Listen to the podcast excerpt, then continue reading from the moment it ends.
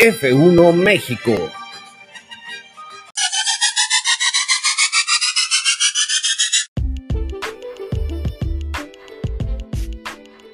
Bienvenidos a su podcast consentido F1 México. Yo soy Anwar Simán y estoy con la inigualable, auténtica, comprometida con el proyecto Daniela Tellechea. Hola, ¿cómo están todos? Espero que igual de contenta que yo porque es semana de carrera. Por fin, por fin, el Gran Premio de la Emilia Romagna está aquí. Sí, aparte, qué gran premio, o sea, un, un gran premio icónico. Icónico, muchas cosas han pasado en este circuito, que es el Autódromo Enzo Edino Ferrari. La casa de Ferrari. Estos canijos, este, a ver, este, no, mira, se las vamos a robar en su casa, pero no me quiero adelantar mucho, tenemos un súper, súper, súper episodio. Datos del circuito, datos de Checo, datos muy interesantes, anécdotas. Datos de, Checo en el circuito. Datos de Checo en el circuito, datos de Checo en su vida cotidiana. No, no, es para tanto, ¿verdad? Sí, y, vamos a ver quiénes fueron los grandes ganadores el año pasado, eh, quiénes son este, quienes se perfilan más a, a ser los que van a llevarse el podio esta vez. Muchas cosas de qué platicar. Va a estar muy bueno. ¿Y qué te parece, Danielita? Si comenzamos hablando un poco de lo que pasó el año pasado en este circuito. Sí, no sé si se acuerdan, pero el año pasado Estábamos muy emocionados el día de la quali porque Checo Pérez logró un logró salir por primera vez en su vida desde la primera fila en, una carrera. Logró este, estar en T2 en la quali, entonces salió junto a Lewis Hamilton. Lewis Hamilton salió. No, no, no iba a pedos. salió en segunda posición. Sí, o sea, sale Lewis Hamilton en primera posición y Checo Pérez en segunda por encima de Max Verstappen. Sí, porque si es un amante del tequila, está patrocinado por Tequila Padrón, patrocínanos también a nosotros, pero no, iba en sus cinco sentidos, hizo una excelente calificación, todo el mundo estaba eufórico. Sí, ¿y te acuerdas de quién salió en segunda fila? Bueno, si no se acuerdan, yo les recuerdo. En, en la primera fila estaba Hamilton y Checo Pérez y en la segunda estaba Max Verstappen y Charles Leclerc. Nada más y nada menos. Este, estuvo, muy interesante. Me acuerdo también que fue una carrera que empezó con lluvia y poco más, pasando la mitad, se empezó a secar la pista y ahí empezó el, desbarajuste porque en lo que cambias, en lo que no cambias de neumáticos, te animas, no te animas, este, ahí pues, hubo muchos accidentes. el primero de hecho fue ni más ni menos que ah, no, se, lo esperan, ¿no? es imposible que se lo imaginen. La leyenda de los choques, Nicolás Latifi. Todavía no tenemos presupuesto, ya manden donaciones o algo, por favor, esto, esto está triste. Sí, Nicolás Latifi fue el, el primer piloto en abandonar la carrera el año pasado. Qué raro. De veras, oye, tanto choque que está teniendo y lo comentábamos el episodio pasado, a ver si a Williams le sigue conviniendo tener a la Tiffy, aunque esté pagando por su asiento, ¿eh? Porque ya van a salirle más caro el caldo que las albóndigas. Y aparte se me olvidaba el detalle de que ya hay límite presupuestal, entonces no es como que puede sacar la Tiffy del bolsillo de su papá y dar más dinero. Entonces se rumorea que puede venir cambio de piloto y ahí hay varios, varios pilotos muy competitivos olfateando ese asiento. Chan, chan, Se, escuchó muy mal, no olfateen asientos, por favor. Y sobre todo si alguien lo acababa de usar, no lo Bueno, pero vamos a decir, aspirando a tener ese asiento. Bueno, tampoco lo aspiren. Bueno, pretendiendo el asiento. Pretendiendo, eso. Bueno, oye, y me acuerdo mucho también de que luego chocó Botas con Russell ah, porque se bajó, ya todo el mundo estaba cantadísimo que Russell iba a ocupar el asiento de Botas. No, no, porque acuérdate que estamos hablando todavía del inicio de la temporada. Y este... No, pero, pero Russell tiene tres años queriendo ese asiento. Sí, ya sé, ya sé, pero aquí empezaba la rivalidad Russell y Botas, sí. sí ya, ya, ya lo traía. Desde que le dijeron que ese año no iba a subir él, ya estaba enojadón y se bajó del carro después del choque, muy enojado. Fue un movimiento donde Botas no, no venía mucho mejor Russell y Botas no le, no le dio el espacio para pasar. Tuvieron un contacto, chocaron fuerte y Russell se bajó del carro muy, muy rápido, llegó hasta donde estaba Botas, sentado todavía en el carro y lo sapeó. Y Botas le pintó dedo. Y todavía, previo a eso, me acuerdo que se oye en la radio, what the beep, the beep. O sea, sí, what the beep. tuvieron que tuvieron que censurar este, lo, que, lo que dijeron ambos pilotos porque estaban enojadísimos ambos. Sí, Botas primero estaba así como que, bueno, aquí no pasó nada, más calmado, pero en cuanto llegó Rosdell y los zapeó, ya, ya, ya, perdió la, la compostura también. Sí, oiga, yo quiero platicar aquí de qué pasó con, Checo Pérez en esa carrera, porque em, empezar de la primera fila y terminar tan horroroso, para empezar, a ver, recordemos, ¿en qué lugar cerró la carrera? En onceavo, no estuvo ni en los puntos. Sí, no, no, no, terrible, terrible. Eh, recordándole aquí a la gente qué fue lo que pasó, la pista, como bien decía aquí Anuar, seguía aún mojada y ya había cambiado a, creo que neumáticos medios. Sí. Y pues como que ha de haber pisado una zona. Normalmente la trazada ideal es la que se va secando más rápido porque todos los carros van pasando por ahí. Seguramente le estaba intentando hacer algún rebase, pisó una parte de la pista que estaba más mojada pues perdió tracción y vámonos para afuera y hasta atrás de la carrera. Sí, sí, sí. Dio ahí un trompo horrible, como por ahí de la vuelta 36, no recuerdo bien, por los 30, por, ahí. Y que eso lo, lo pateó al lugar número 12 y de ahí pues ya no se pudo recuperar.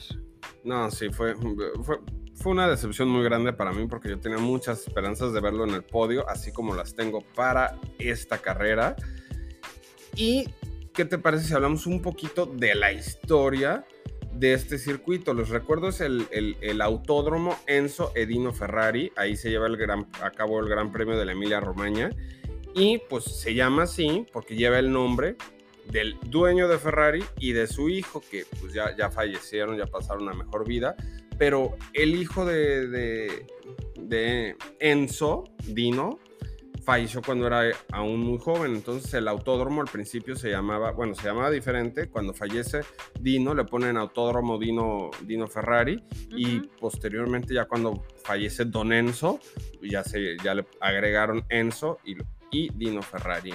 Edino Ferrari. Eh, para los eh, italo, italoparlantes. Sí, y, este circuito es icónico porque aquí, digo, no sé, eh, nos escucha también mucha gente que no, que no está tan familiarizado, que apenas Y mucha gente de Italia también, saludos hasta Italia. que apenas está empezando a seguir el deporte. Pero el primero de mayo de 1994 en este circuito fallece la leyenda Ayrton Senna que fue un, evento muy trágico para, para el deporte del automovilismo. Pero no, no, no, no, o sea, sí es muy trascendental para el deporte la muerte de, de un ídolo, una leyenda viviente como lo era hasta ese día Ayrton Senna, pero también en ese, ese mismo fin de semana tuvo un súper accidente en las prácticas, Rubens Barrichello, sí. y en la calificación al día siguiente, Ronald Ratzenberger también pierde la vida. Sí, no, no, qué fin de semana tan horrible. O no, sea, estuvo cañón.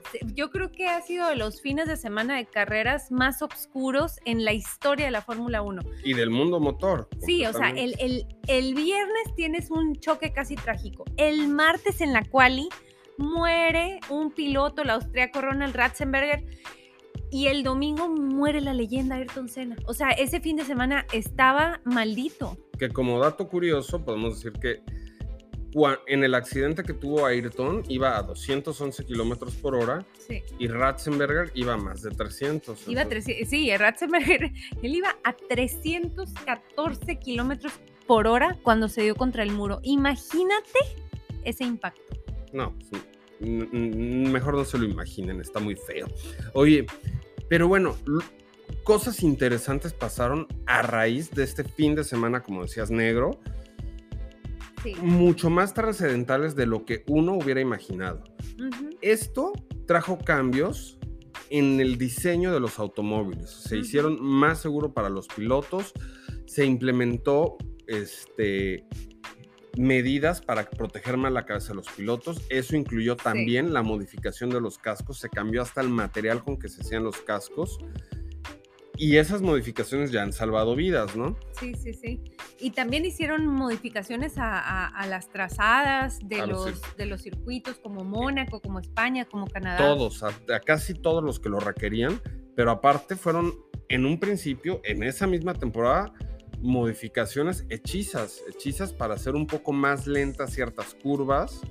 Este, no, digamos de este mismo circuito que sufrió múltiples, en, cada uno de los lugares donde hubo un accidente ese fin de semana, se modificó la trazada. Donde tuvo el accidente Ayrton, que fue en la Tamburero, era una curva que se toma máxima velocidad, súper extensa, este, y le hicieron una pequeña chicana para que disminuyera ahí la velocidad, que ahora le dicen que es la S de Sena, donde Barrichello sufrió el accidente, también hicieron otra chicana, y en Aqua Minerale, que fue donde Ratzenberger perdió la vida también desgraciadamente, hicieron otra modificación en el circuito. Posteriormente, y esto ya es en años más recientes en la era híbrida, el circuito sufrió una segunda era de modificaciones, donde algunas curvas desaparecieron para darle eh, cabida a la única zona de DRS que tiene este circuito. Ok. Aquí hay varias cosas interesantes que, me gustaría mencionar. Por ejemplo, no sé si sabían, pero el carro, eh, eh, Ayrton Senna chocó en un Williams. Era su primer año en Williams después de haber estado varias temporadas con McLaren. Y el auto de Williams en el que murió y chocó Ayrton Senna fue diseñado por nada más y nada menos que Adrian Newey, ¿Le suena familiar? que actualmente es el director técnico del equipo de Red Bull Racing.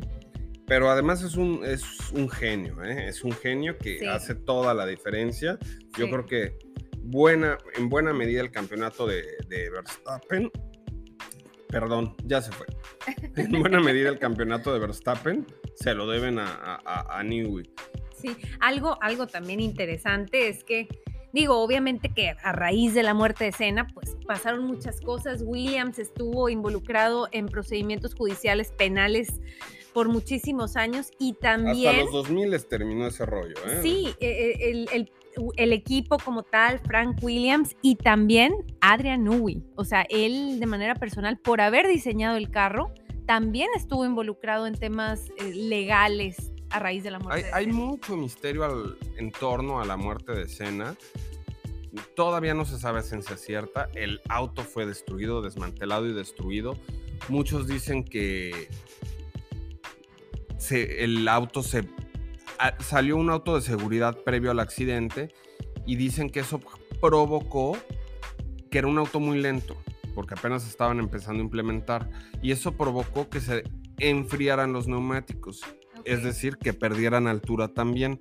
Entonces, que el auto de Senna iba muy pegado al suelo y obviamente mientras más rápido, más pegado y que se pegó tanto que hubo ahí una catástrofe hablando de temas aerodinámicos, que fue lo que hizo que perdiera el control. Otros dicen, y es la versión que yo más creo, que incluso sale en el documental que se los súper recomiendo, este, el de Senna, que hubo un tema con la dirección del, del vehículo, que se rompió la barra y que uno de los fragmentos de la barra de dirección a la hora del impacto golpeó su casco y, es, y ese, ese golpe fue el que provocó la muerte de, de Ailton. Sí, yo, sí, sí, sí, fue, fue terrible. Yo, yo aquí tengo un poco de chismecito este, referente a, al funeral. No sé si sabes, pero al funeral no pudo asistir el presidente de la Fórmula 1 porque la Oh. familia Senna le prohibió, Es que, es que no se llevaban Asistir. chido, no se llevaban chido. o sea, le dijeron, tú no te paras en el funeral de Senna. Fue, fue un cuate que trató muy mal a Ayrton, que en las épocas de Prost también le hicieron la vida de cuadritos. Entonces no, e- no era alguien muy querido y apreciado por la familia Senna. Pero también te voy a decir otra cosa. alguien tenía que ir al funeral de Ratzenberger. No, o sea, quien fue al funeral de, de Ronald Ratzenberger en realidad fue el presidente de la FIA, Max Mosley. Y él, después de muchos años, le hicieron una entrevista y dice, no, pues yo, yo realmente no fui al de cena porque no me acuerdo cómo lo dijo, pero como que le dio cosita que nadie fuera al de Ronald Ratzenberger y por eso él fue a acompañar a la familia de, de- de Ronald, lo cual se me hace, eh, o sea, un muy bien. buen gesto de su parte. Y mm, como dato curioso también, quienes estuvieron eh, figuras este, prominentes del automovilismo en ese funeral, en, en el, de, en el de Senna. O sea, estuvo Alain Prost, Barrichello. Damon Hill, Emerson Fittipaldi, o sea, y, y- y iban cargando el, el ataúd. Don Williams, ahí estuvo, pues era, Sí, sí, era sí. su jefe de equipo. Estuvieron pues varias novias, ya sabemos que él era ojo alegre, su ex esposa, su mamá, su papá, este, no, fue, Era, era novio de Shusha Park para... Ah, para fue, fue en, en ese momento no, pero sí, en el, por lo menos en el documental, sí te pasan dos, tres chavas con las que estuvo de, de ligue y ahí en el funeral, ¿no? Pero, pero bueno. Para, para las que no quieran, es Shusha Park, es la que cantaba la de Es la hora, es la hora. Oye, y bueno, hablando de la carrera que va a ser este fin de semana, creo que es clave que tengamos en mente que es un circuito que no es de tan alta velocidad, que va a depender mucho del tema aerodinámico, porque tiene mucha curva, y eso creo que le abre una ventana de oportunidad ahí a Red Bull. Sí. Está muy cañón Leclerc, está muy cañón este, Ferrari. Red Bull ha traído muchas broncas de, pues de, de confianza en el motor, de confianza en el vehículo. Han tenido tres, tres este, did not finish en, en- en las últimas carreras, pero creo que tienen una ventana de oportunidad. Creo que se pueden venir buenas cosas porque tengo un muy buen feeling para Checo Sí. que por cierto Checo acaba de firmar con una nueva agencia de representación muy importante, que es la misma que representa a Luis Hamilton. Entonces, yo creo que esta, esta decisión me apesta a que vienen cosas grandes para Checo. No, pero la palabra no es apesta, es... eh, es- Hiede, hiede a cosas. No, pero sí, sí se vienen cosas buenas. Estuvo, salió en primera fila. La verdad es que no estuvo en el podio por ese trompo que dio, pero iba muy bien. Y al final del día, Max Verstappen eh, se coronó en primer lugar. Entonces, sí es un circuito que se le da a Red Bull, pero también hay que cuidar que, uno, es la casa de Ferrari y dos, a los Ferraris que el año pasado no tenían tan buen carro, les fue muy bien también. Terminó Charles Leclerc en cuarto y Carlos Sainz en quinto. Entonces va a estar dura la competencia entre Red Bull y Ferrari. Sí, va a, estar, va a estar cañón, va a estar muy duro. Carlos Sainz viene con ganas de revancha después de lo que le pasó el, el- último Gran Premio de Australia. Este, yo no sé si lo de los McLaren haya sido un, no sé, una ilusión que porque el circuito de Australia se les haya dado mejor y no haya sido tanto el progreso del carro. Yo creo que no van a estar tan bien como en Australia, pero ya no van a estar en los últimos lugares como al principio de la temporada. ¿Quién se lleva el primer lugar? ¿Sabes qué? Checo. ¡Eso! Checo. Y me corto un... No, tampoco. Sí, te quiero mucho, Checo, pero no pondría yo en riesgo. Tú me entiendes. Bueno, pues eh, hay que echarle el airecito a la Rosa de Guadalupe y todas las buenas vibras a, a- a mi chequito hermoso. Y que se corone este fin de semana. No nos daría nada más gusto que eso. Oigan, les quiero recordar, porque siempre se nos olvida, síganos en nuestras redes sociales. Tenemos TikTok, F1-México. Este, tenemos Instagram, que está como F1 for Dummies. Sí, estamos tratando ahí de, de que también eh, de buscar el nombre, pero, pero síganos en Y, todos lados. y si a ustedes les da curiosidad cómo, cómo preparamos el podcast, qué cosas hacemos fuera, fuera de, pues de, de los micrófonos y de las cámaras y lo que sea, chéquense los lives que estamos haciendo en, en TikTok, están muy entretenidos. Así es. Bueno, pues cuídense y nos hablamos en unos cuantos días, que ya, ya, ya casi el sábado para ver cómo, cómo nos fue en la quali y el domingo después de la carrera. No se olviden de prender su veladora para, para que le vaya bien a Checo. Vean su capítulo favorito de La Rosa de Guadalupe para que se inspiren. y les mando un saludo, un gran abrazo y los, los escucho con el resumen de lo que haya pasado en este Gran Premio de la Mila Romagna. Así es. Cuídense, adiós. Adiós.